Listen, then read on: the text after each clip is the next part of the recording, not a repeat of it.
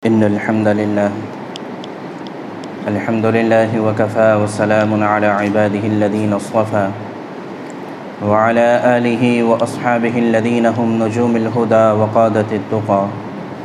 أما بعد، فأعوذ بالله من الشيطان الرجيم، بسم الله الرحمن الرحيم.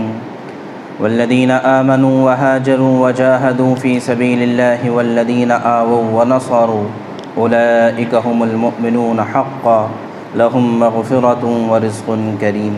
صدق الله العظيم. وقال النبي صلى الله عليه وسلم ما رواه الإمام مسلم. لعمر بن العاص رضي الله تعالى عنه قال أما علمت أن الإسلام يهدم ما كان قبله، وأن الهجرة تهدم ما كان قبلها، وأن الحج يهدم ما كان قبله أو كما قال عليه الصلاة والتسليم. محترم بزرگ و دوستو، اب جو ہے مکہ مکرمہ کی زمین اللہ کے نبی صلی اللہ علیہ وسلم کے لیے اور زیادہ تنگ ہونے لگیں اور زیادہ سختیاں کی جانے لگیں تو پھر اللہ کے نبی صلی اللہ علیہ وسلم کے سامنے آپ کے دارالحجرہ کو پیش کیا گیا کہ آپ کو یہاں سے ہجرت کرنے کی اجازت دی جاتی ہے۔ البتہ آپ کہاں پر ہجرت کریں گے؟ تو علماء نے لکھا ہے کہ آپ کو تین مقامات بتائے گئے کہ یہ فلاں مقام ہے، فلاں مقام ہے، فلاں مقام ہے۔ آپ جہاں ہجرت کرنا چاہیں، آپ کو اختیار ہے۔ جیسے آنے والے مہمان کو ہم کہتے ہیں کہ بھئی یہ ہمارا سارا گھر آپ کے لیے ہے۔ آپ جہاں آرام کرنا چاہیں، وہاں آرام کر سکتے ہیں۔ تو ایسے ہی آپ کو آپشنز دیے گئے، لیکن اس میں پھر وہی کے ذریعے سے آپ کو بتایا گیا کہ آپ کے لیے بہترین مقام وہ ہے جو کھجور کا نخلستان ہے، جو یہ یسرب کہلاتا ہے، کھجوروں کی وادی ہے، وہ آپ کے لیے سب سے بہترین مقام ہجرت ہے۔ چنانچہ آپ نے اسی کو اختیار فرمایا۔ اور پھر مدینہ والوں سے ملاقاتیں ہوئیں۔ پہلے سال میں، پھر اگلے سال میں یہ سارے واقعات گزر چکے ہیں۔ تو اس طریقے سے تیرہ سال نبوت کے ہو چکے تھے اور پھر اب اللہ کے نبی صلی اللہ علیہ وسلم کو یعنی نبوت کا چودھواں سال لگ چکا تھا اور آپ کو اجازت ہو گئی کہ آپ مکہ مکرمہ سے مدینہ منورہ ہجرت کر سکتے ہیں۔ اس سے پہلے آپ کو اجازت ہونے سے پہلے مسلمانوں کو اجازت دی گئی کہ جو مشرقین کے ظلم و ستم سے پریشان تھے کہ ان کو اجازت دی گئی کہ اب مدینہ کی طرف جو اس وقت یسرب کہلاتا تھا، تو اب آپ وہاں پر ہجرت کر سکتے ہیں۔ ہجرت کسے کہتے ہیں؟ اللہ تبارک تعالیٰ نے قرآن کریم میں ہجرت کے بہت سارے فضائل بیان فرمائے ہیں۔ سورہ انفال کے اخیر میں اللہ تعالیٰ فرماتے ہیں کہ ایمان والے دو ہی کیفیت کے ساتھ رہ سکتے ہیں۔ ایک، والذین آمنو و حاجرو و جاہدو فی سبیل اللہ، کہ ایک تو ایمان والے وہ ہیں جو اللہ کے راستے میں ہجرت کریں گے۔ ہجرت کا مطلب ہوتا ہے اعلاء کلمت اللہ کے لیے۔ ہجرت کے اصل معنی تو ہے چھوڑ دینا۔ ہجارہ یحجرو کے معنی ہے چھوڑ دینا۔ لیکن اصل معنی آتے ہیں اعلاء کلمت اللہ کے لیے، اللہ کے نام کو بلند کرنے کے لیے اپنے گھر بار اور اپنے ذاتی تقاضوں کو چھوڑ دینا، اپنے کاروبار کو چھوڑ دینا، یہ ہجرت کہلاتی ہے اب ظاہر ہے کہ یہ چھوڑنا ہو سکتا ہے ہمیشہ کے لیے ہو، جیسے صحابہ نے مکے سے مدینہ ہجرت فرمائی اور مکہ کو ہمیشہ کے لیے چھوڑ دیا۔ اور یہ بھی ہو سکتا ہے کہ وہ ہجرت کچھ وقت کے لیے ہو، کچھ مدت کے لیے ہو، فلاں دن کے لیے ہو، فلاں مہینوں کے لیے ہو، تو یہ بھی ہجرت کہلاتی ہے۔ اور اگر یہ اعلاء کلمت اللہ کے مقصد سے ہے اللہ کے دین کو بلند کرنے کے لیے ہے تو پھر یہ ہجرت کہلائے گی۔ تو فرمایا کہ بلدین آمن و حاجروں و جاہدو فی سبیل اللہ کہ ایک ایمان والے تو وہ ہوتے ہیں کہ جو ہجرت کرتے ہیں اور اللہ کے راستے کی محنت کرتے ہیں، اللہ کے راستے کا جہاد کرتے ہیں۔ اور پھر دوسری بات بتائی ایمان والوں کی، والذین آووا و وہ لوگ ہیں جو ان ہجرت کرنے والوں کو ٹھکانہ دیتے ہیں اور ان کی مدد کرتے ہیں، ان کی نصرت کرتے ہیں۔ نصرت کا مطلب ہے مقصد میں ساتھ دینا۔ تو لہٰذا دوسرے لوگ وہ ہیں جو ان کو ٹھکانہ دیتے ہیں اور ان کے مقصد میں ان کا ساتھ دیتے ہیں۔ ان دونوں جماعتوں کے بارے میں قرآن کہتا ہے الاکم المؤمنون حقا، کہ یہ لوگ سچے پکے ایمان والے ہیں۔ پتہ یہ چلا کہ ایمان والوں کی دو کیفیت ہوتی ہے، یا تو وہ ہجرت کی حالت میں ہوتے ہیں، یا تو وہ نصرت کی کیفیت کے ساتھ ہوتے ہیں۔ اس کے علاوہ اور کوئی تیسری کیفیت نہیں ہو سکتی۔ اور ان کے بارے میں فرمایا، لہم مغفرہ و رزق کریم۔ ایک تو ان کے لیے مغفرت ہے اور دوسرا عزت والی روزی ہے۔ اللہ تعالیٰ یہ عزت والی روزی دنیا میں بھی عطا فرماتے ہیں اور آخرت میں بھی عطا فرماتے ہیں۔ تو لہٰذا اللہ کے نام پر جو نکلتا ہے اور اللہ اللہ کے نام پر جو نچھاور کرتا ہے، آج تک کبھی کنگال نہیں ہوا، آج تک کبھی نامراد نہیں ہوا، بلکہ جس نے اللہ کے نام پر اپنی جان لگائی، اپنا مال لگایا، اپنے وقت کو لگایا، اپنی صلاحیتوں کو لگایا، اللہ کی ذات بے نیاز ہے اور اللہ کی ذات قدردان ہے۔ اللہ نے دنیا ہی میں کئی گناہ کر کے واپس لوٹا دیا اور آخرت میں کیا ملے گا؟ اس کا اندازہ بھی نہیں کیا جا سکتا۔ تو بہرحال، اسی طرح اللہ کے نبی صلی اللہ علیہ وسلم وسلم نے حضرت عمر بن عاص رضی اللہ عنہ، جو بڑے سمجھدار قسم کے لوگوں میں سے تھے، یہ مکے سے ہجرت کر کر مدینہ منورہ آئے اسلام قبول کرنے کے لیے، تو اللہ کے نبی صلی اللہ علیہ وسلم نے ہاتھ بڑھایا بیت کرنے کے لیے، تو انہوں نے بھی ہاتھ بڑھایا اور پھر کھینچ لیا۔ اللہ کے نبی نے پوچھا، عمر، کیا بات ہے؟ کیوں ہاتھ واپس کھینچ لیا؟ فرمایا کہ ایک بات کا وعدہ چاہتا ہوں۔ فرمایا، کیا وعدہ ہے؟ کہا کہ، میں اسلام لانے تو تیار ہوں، لیکن مجھے آپ اس بات کی گارنٹی دیں کہ پچھلے میرے جو کرتوت ہے، پچھلے جو میں نے گستاخیاں کی ہے اور پچھلی جو میں نے نافرمانیاں کی ہیں، یہ سب کے سب معاف ہو جائیں گی۔ تو فرمایا، عمر، کیا تمہیں نہیں پتہ ہے؟ اما علم تھا ان تھا تہدم ما کان قبلہا، کہ اسلام اور ہجرت اور حج یہ ایسے فریضے ہیں، یہ آدمی کے پچھلے سارے گناہوں کو اور ساری گستاخی کو ختم کر دیتے ہیں۔ تو پھر حضرت عمر نے ہاتھ بڑھا کر پھر بیعت کی۔ تو لہٰذا ہجرت ایسا مبارک عمل ہے کہ جس کی برکت سے اللہ تبارک تعالیٰ پچھلے سارے گناہوں کو اور پچھلی ساری لغزشوں کو اللہ تبارک تعالیٰ ختم فرما دیتے ہیں، معاف فرما دیتے ہیں۔ اسی طرح ہمارا جو یہ سیرت کا سلسلہ چل رہا ہے، دوبارہ تھوڑا سا اعادہ کرنے کے لیے کہ ہم نے کہا تھا کہ پوری سیرت کو دس پوائنٹس میں اور دس نکات پر یاد رکھنا آسان ہو جائے گا۔ تو لہٰذا پہلا پوائنٹ تھا اللہ کے نبی صلی اللہ علیہ وسلم کے دنیا میں آنے سے پہلے کے حالات۔ دوسرا پوائنٹ تھا آپ صلی اللہ علیہ وسلم کی ولادت اور آپ کی پرورش، پیدائش اور پرورش۔ تیسرا پوائنٹ تھا اللہ کے نبی صلی اللہ علیہ وسلم کی جوانی اور نکاح۔ چوتھا پوائنٹ تھا آپ صلی اللہ علیہ وسلم کی نبوت۔ پانچواں پوائنٹ تھا آپ صلی اللہ علیہ وسلم کا دعوتی اور مکی دور۔ یہ جو تیرہ سالہ مکی دور ہے، اس کو بتایا تھا۔ اور اس میں خاص طور سے چھٹے نمبر پر تھا دو اہم واقعات جو سن نبوی دس کے بعد پیش آئے۔ ایک طائف کا دردناک واقعہ اور ایک معراج کا معجزانہ واقعہ۔ یہ دونوں چھٹے نمبر پر تھے۔ اس کے بعد ساتویں نمبر پر ہے۔ اللہ کے نبی صلی اللہ علیہ وسلم کا ہجرت فرمانا۔ تو بہرحال آپ صلی اللہ علیہ وسلم کو اختیار دیا گیا کہ آپ ان تین مقامات میں سے کسی ایک مقام پر ہجرت کر سکتے ہیں اور پھر آپ کی تعین کر دی گئی کہ آپ مقام یسرب کو اپنے لیے منتخب فرما لیں اور پھر یسرب والوں سے ملاقات ہوئی، وہ مسلمان ہوئے۔ وہاں پر مصعب بن عمیر رضی اللہ عنہ اور عبداللہ ابن ام مکتوم کو بھیجا گیا اور انہوں نے ایک سال ایسی محنت کی کہ ہر ہر گھر میں اسلام کا تذکرہ اور اللہ کے نبی صلی اللہ علیہ وسلم کی دعوت پہنچ گئی۔ اب اللہ کے نبی صلی اللہ علیہ وسلم نے مسلمانوں کو اجازت دے دی کہ آپ مدینہ کی طرف اس وقت یسرب ہی کہلاتا تھا یسرب کی طرف ہجرت کر سکتے ہیں۔ چنانچہ مسلمانوں نے اپنے جان اور اپنے مال کے بدلے میں ہجرت کی۔ کسی نے تو جان دے دی اور کسی نے اپنے سارے مال اور اسباب اور ساری جائیداد مکہ والوں کے حوالے کر دی اور ہمیشہ ہمیشہ کے لیے اپنے وطن جہاں پر پیدا ہوئے، جہاں پر پلے بڑھے رہے، ہمیشہ کے لیے وہاں سے ہجرت کر دی۔ تو سب سے پہلا نام آتا ہے ابو سلمہ ابن عبد الاسد رضی اللہ عنہ کا کہ انہوں نے سب سے پہلے ہجرت کی۔ یہ ابو سلمہ وہی ہیں جو حضرت ام سلمہ رضی اللہ عنہ کے شوہر ہیں، جن کے انتقال کے بعد یہ ام المومنین یعنی اللہ کے نبی صلی اللہ علیہ وسلم کی ازواج متحرات میں داخل ہوئی اور یہ اللہ کے نبی صلی اللہ علیہ وسلم کے رضائی بھائی بھی تھے ابو سلمہ۔ تو یہ ہجرت کے ارادے سے نکلے اپنی بیوی کو بٹھایا اور اپنا معصوم سا بچہ تھا اس کو ساتھ میں لیا اور ہجرت کے ارادے سے نکلنے لگے تو ان کے سسرال والے آئے، کہنے لگے کہ ابو سلمہ، آپ کو جو فیصلہ کرنا ہے آپ کر سکتے ہیں، لیکن ہماری بیٹی کو آپ لے کر نہیں جا سکتے۔ چنانچہ جو ہے، ان کی بیوی کو اونٹ سے ام سلمہ رضی اللہ عنہ کو اتارا اور کہا کہ آپ اس کو نہیں لے کر جا سکتے۔ یہ بات جب حضرت ابو سلمہ کے خاندان والوں کو پتہ چلی تو وہ دوڑ کر آئے اور ان سے جھگڑا کرنے لگے کہ ٹھیک ہے، تم اپنی بیٹی کو اگر لے کر جا سکتے ہو تو یہ بچہ ہمارے خاندان کا ہے، ہم اس کو لے کر جائیں گے۔ چنانچہ اب یہ تین افراد تھے، تین تین جگہوں پر بٹ گئے لیکن اس کے باوجود حضرت ابو سلمہ مدینہ کی طرف ہجرت کر کر چلے گئے اور یہاں حضرت ام سلمہ رضی اللہ عنہ کا حال یہ تھا کہ روزانہ صبح جس مقام پر یہ واقعہ پیش آیا تھا ابتح نامی مقام پر مکہ کے، وہاں پر روزانہ صبح میں آ جاتی اور زار و قطار روتی رہتی زار و قطار روتی رہتی کہ نہ ان کے پاس ان کا شوہر ہے، نہ ان کے پاس ان کا بچہ ہے۔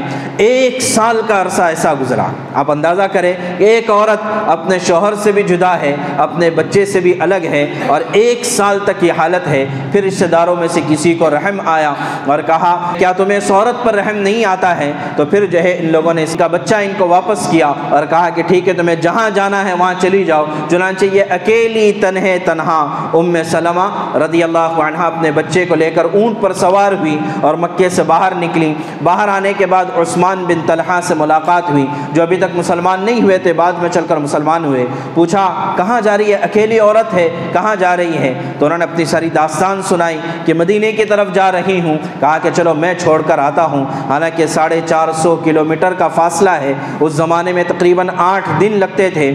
تو عثمان بن طلحہ آپ کو لے کر قبا تک پہنچائے اور پھر وہاں سے آپ واپس لوٹ کر آئے۔ یہ ایک واقعہ تھا۔ اس کے علاوہ اور کتنے واقعات تھے کہ ہجرت کے موقع پر مشرقین مکہ نے روکا اور اسی طرح کہیں پر جان لی، کہیں پر مال لیا اور کہیں پر ستایا، پریشان کیا۔ صرف حضرت عمر رضی اللہ تعالیٰ عنہ تھے، جنہوں نے کعبۃ اللہ میں جا کر اعلان کیا۔ کہ میں مدینہ جا رہا ہوں، تم میں سے جو چاہے کہ جو ہے اس کے بچے یتیم ہو جائے اور اس کی بیوی بیوہ ہو جائے، تو وہ آ کر مجھ سے مقابلہ کرے مکے کے باہر۔ چنانچہ ظاہر ہے، حضرت عمر سے کون مقابلہ کر سکتا تھا؟ حضرت عمر کے ساتھ تقریباً بیس لوگوں نے اور ساتھ مل کر ہجرت کی۔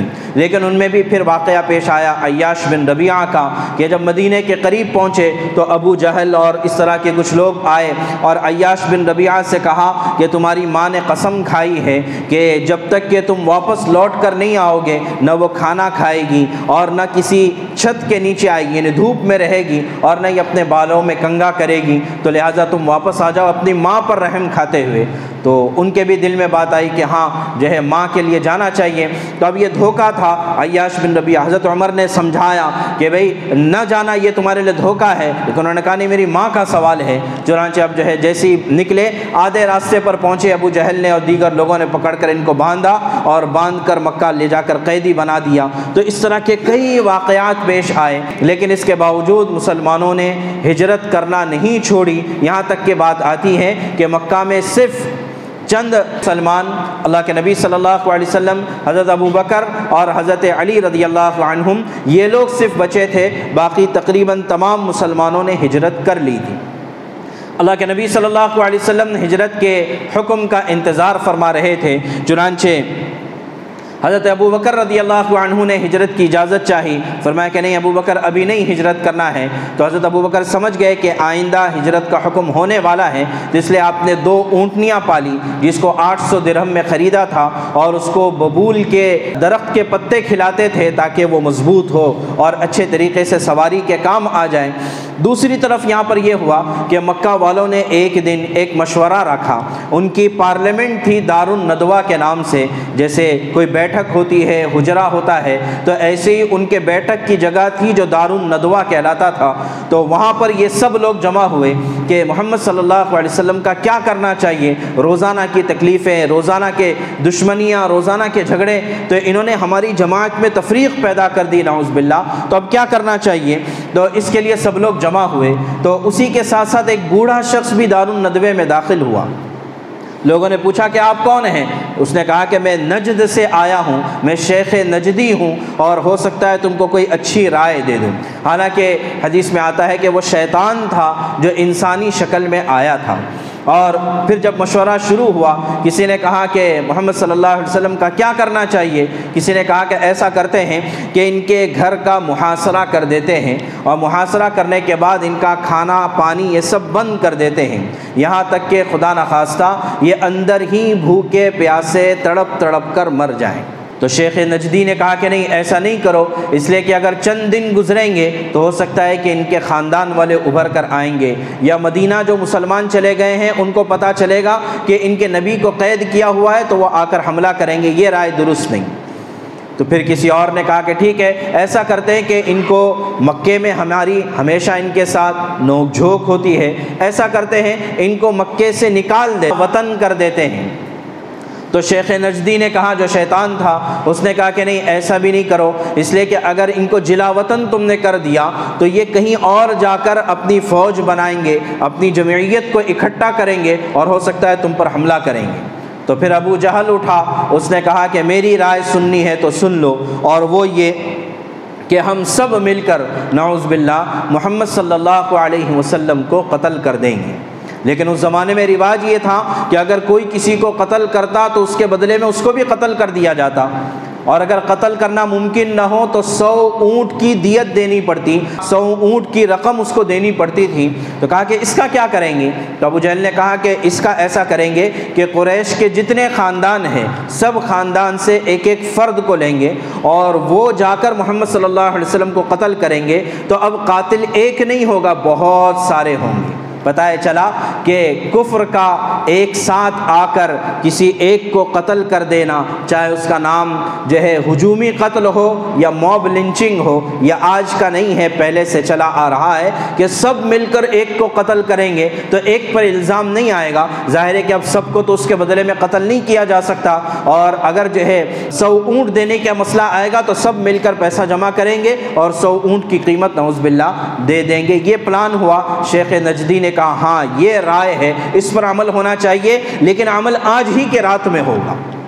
تو اب جو ہے سب اس کے لیے تیار ہوئے۔ صبح صبح دار الندوہ میں یہ مشورہ ہوا اور جیسے یہ لوگ تیاری کے لیے باہر نکلے، وہاں سے جبریل علیہ السلاۃ والسلام تشریف لائے۔ اللہ کے نبی صلی اللہ علیہ وسلم، آپ کو آج رات اپنے بستر پر آرام نہیں کرنا ہے، آپ کو ہجرت کا حکم ہو چکا ہے۔ چنانچہ اما عائشہ رضی اللہ عنہ فرماتی ہے کہ عین دوپہر کے وقت میں اللہ کے نبی صلی اللہ علیہ وسلم ہمارے گھر تشریف لائے۔ حالانکہ اس وقت میں آنے کا معمول نہیں تھا۔ تو پوچھا پوچھا حضرت ابو بکر نے کہ اللہ کے نبی آج اس موقع پر کیسے تشریف لائے؟ فرمایا کہ ابو بکر ہجرت کا حکم ہو گیا ہے، تیاری کرنا چاہیے۔ چنانچہ یہ تیاری یہ طے ہوئی کہ ہمیں رات کے وقت میں یہاں سے نکلنا ہے اور چھپ چھپا کر نکلنا ہے، اپنی جان کو بچا کر نکلنا ہے۔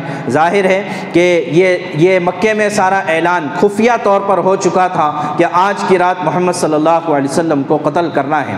چنانچہ رات جیسے ہوئی اللہ کے نبی صلی اللہ علیہ وسلم نے اپنے بستر مبارک پر حضرت علی رضی اللہ تعالیٰ عنہ کو لٹایا اور کہا کہ علی آرام سے سو جانا، یہ تمہیں پریشان نہیں کریں گے۔ صبح اٹھنے کے بعد میرے پاس یہ جو امانتیں ہیں مکہ والوں کی، حالانکہ آپ کو نبی نہیں مانتے تھے، لیکن آپ کو صادق اور امین ضرور مانتے تھے۔ کہا کہ یہ مکہ والوں کی امانتیں ہیں، ان کو پہنچا دینا ان تک اور پھر اس کے بعد تم ہم سے آ کر مل لینا۔ چنانچہ حضرت علی رضی اللہ عنہ فرماتے ہیں کہ سب سے زیادہ چین اور سکون والی میری یہی رات تھی جس میں اللہ کے نبی نے کہا تھا کہ تمہیں کچھ نہیں ہوگا اور تمہیں آ کر ہم سے ملاقات کر کرنا ہے۔ تو ظاہر ہے، تو حضرت علی کو سلایا۔ حضرت علی رضی اللہ عنہ نے آپ کی سبز چادر اوڑھ لی، جو آپ اوڑھا کرتے تھے۔ اور آپ جیسے ہی رات کا اندھیرا ہوا، اس لیے کہ یہ طے ہوا تھا کہ رات کے وقت میں گھر میں گھس کر قتل نہیں کریں گے۔ اس لیے کہ عربوں میں کچھ نہ کچھ خوبیاں ضرور تھیں، تو ان کے یہاں پر بہادری ایک بہت بڑی چیز تھی۔ تو کسی کے گھر میں گھس کر قتل کرنا یہ بزدلی سمجھی جاتی تھی۔ تو ان کہتا ہے کہ صبح سویرے جیسے ہی یہ نکلیں گے تب قتل کریں گے اور آدھی رات کو گھیرا کر کر رکھ دیں گے۔ چنانچہ آپ کے گھر کے اطراف میں گھیرا ہو گیا، محاصرہ ہو گیا اور اللہ کے نبی صلی اللہ علیہ وسلم باہر نکلے۔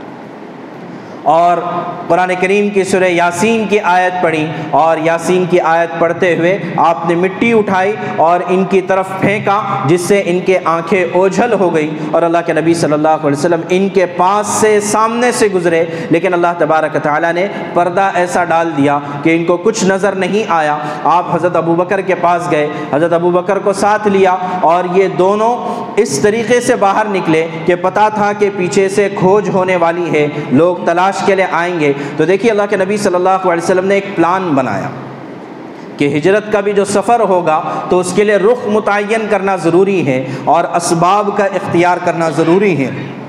چنانچہ اگر آپ نقشہ اٹھا کر دیکھیں تو دیکھیں یہاں پر مکہ مکرمہ ہے اور یہاں پر مدینہ منورہ ہے۔ مدینہ منورہ شمال کی طرف ہے مکے سے شمال کی طرف ہے، نیچے مکہ ہے، اوپر مدینہ منورہ ہے اور مکے کے نیچے یہاں پر یمن ہے۔ تو اللہ کے نبی صلی اللہ علیہ وسلم عقل کا تقاضا یہ تھا کہ آپ مکے سے شمال کی طرف یعنی مدینہ کی طرف آپ رخ کرتے، لیکن آپ نے یمن کی طرف رخ کیا اور تھوڑے دور پر، مکے سے تھوڑے فاصلے پر یمن کی طرف ایک پہاڑ ہے سور نامی، تو غار سور پر آپ چلے گئے۔ وہاں پر تین دن قیام کیا اور پھر اس کے بعد ساحلی راستے سے جو معروف راستہ تھا اس کو چھوڑ دیا۔ غیر معروف راستے سے آپ مدینہ منورہ کی طرف نکلے۔ تو دیکھیے، کتنی پلاننگ تھی کہ پتہ تھا کہ لوگ آئیں گے اور یہ سب تلاش کریں گے تو اس لیے پہلے ہی حفظ ما تقدم، پہلے ہی اپنی حفاظت اور پہلے ہی اپنے لیے تمام چیزوں کو اختیار کیا۔ تو لہٰذا اسباب کو اختیار کرنا، بیماری سے بچنے کے لیے حفاظتی اقدامات کا اختیار کرنا، یہ سنت کے خلاف نہیں ہے، بلکہ عین سنت ہے۔ تو بہرحال اب جو ہے حضرت ابو بکر اور اللہ کے رسول صلی اللہ علیہ وسلم رات و رات نکلے۔ غار سور کی طرف جن لوگوں نے غار سور کو دیکھا ہے، بڑا اونچا پہاڑ ہے اور بہت ہی زیادہ پیچیدہ ہے۔ غار حیرا میں چڑھنا تو پھر بھی آسان ہے، غار سور پر جانا بہت مشکل ہے۔ چند ہی لوگ، غار حیرا پر تو اکثر لوگ چلے جاتے ہیں، لیکن غار سور پر عام طور سے لوگ نہیں جاتے ہیں، نیچے سے ہی اس کی زیارت کرتے ہیں اور واپس آ جاتے ہیں۔ روایتوں میں آتا ہے، حضرت ابو بکر رضی اللہ عنہ نے بعض روایتوں میں یہ ہے کہ چونکہ پیروں کے نشان نظر نہ آئے، تو دونوں حضرات اپنے پنجوں کے بل چلتے ہوئے اس پہاڑ پر چڑھے ہیں۔ اور بعض روایت میں یہ ہے کہ حضرت ابو بکر نے آپ کو اپنے کندھے پر اٹھایا اور کندھے پر اٹھا کر آپ غار سور میں چلے گئے۔ پہلے غار سور کے باہر آپ کو کھڑا کیا اندر جا کر ساری صاف صفائی کر دیں اور صاف صفائی کر کے جو بل تھے، جو سوراخ تھے، ان کو اپنی پگڑی سے بند کر دیا اور ایک سوراخ باقی تھا، وہاں پر اپنا پیر رکھ دیا اور اللہ کے نبی صلی اللہ علیہ وسلم کو اندر بلایا اور فرمایا کہ آپ میرے گود میں آرام کریں۔ چنانچہ اللہ کے نبی صلی اللہ علیہ وسلم صدیق اکبر کے گود میں آرام فرما رہے تھے کہ اچانک حضرت ابو بکر کو محسوس ہوا کہ کوئی ڈنک مار رہا ہے اور کوئی ڈس رہا ہے۔ لیکن اللہ کے نبی صلی اللہ علیہ وسلم کی نیند مبارک خراب نہ ہو۔ تو آپ جیسے کہ ویسے ہی برداشت کرتے رہے، یہاں تک کہ آنسو نکلے اور اللہ کے نبی صلی اللہ علیہ وسلم نے محسوس کیا، پوچھا، ابو بکر، کیا بات ہے؟ فرمایا کہ کوئی چیز مجھے ڈنک مار رہی ہے۔ اللہ کے نبی صلی اللہ علیہ وسلم فوراً اپنا لعاب مبارک نکال کر حضرت ابو بکر کے زخم پر لگایا۔ اور علماء نے یہ بات بھی لکھی ہے کہ حقیقت میں وہ سانپ تھا یا بچو تھا، وہ اصل میں اللہ کے نبی صلی اللہ علیہ وسلم کی زیارت اور دیدار کرنا چاہتا تھا۔ اور حضرت ابو بکر کا پیر اس کے اوپر تھا، اس لیے اس نے ڈنک مارا شوق دیدار میں۔ تو بہرحال یہ سارے نکات علماء نے لکھے ہیں۔ اب جو ہے اس کے بعد مکہ مکرمہ میں کھوج شروع ہوئی اور اعلان ہوا کہ جو بھی محمد صلی اللہ علیہ وسلم کا پتہ بتا دے گا، یا زندہ یا مردہ لے کر آئے گا، نعوذ باللہ، تو اسے سو اونٹ دے دیے جائیں گے۔ سو اونٹ کا اعلان کر دیا گیا۔ چنانچہ اب اس کے بعد کے جو واقعات، اور پھر یہ کہ اللہ کے نبی صلی اللہ علیہ وسلم نے جو ہجرت کا راستہ اختیار فرمایا اور اس میں کیا کیا واقعات پیش آئے۔ اللہ نے چاہا انشاءاللہ اس کا تذکرہ کریں گے۔ بتائیے چلا کہ ہجرت ایسا عمل ہے کہ جس کے بعد اللہ تبارک تعالیٰ کی طرف سے نصرت کا وعدہ ہے اور صحابہ نے، تمام صحابہ نے ہجرتیں کی اور تقریباً انبیاء اکرام علیہ الصلاۃ والسلام نے ہجرت کی۔ حضرت ابراہیم علیہ السلام، حضرت لوت علیہ السلام، حضرت یعقوب علیہ السلام، حضرت یوسف علیہ السلام اور حضرت موسیٰ علیہ السلام۔ غرض یہ کہ ان تمام حضرات نے ہجرت کی۔ تو لہٰذا ہم بھی یہ نیت کر لیں، ہم بھی یہ ارادہ کریں کہ انشاءاللہ اللہ کے دین کی سربلندی کے لیے اور اللہ کے نام کا پیغام پہنچانے کے لیے، کم و بیش اوقات کے لیے، دیر اور دور کے لیے جتنا اللہ تبارک تعالیٰ نے ہمیں ہمت، طاقت اور صلاحیت دی ہے ضرور ہجرت والے عمل کو کریں گے۔ کریں گے انشاءاللہ۔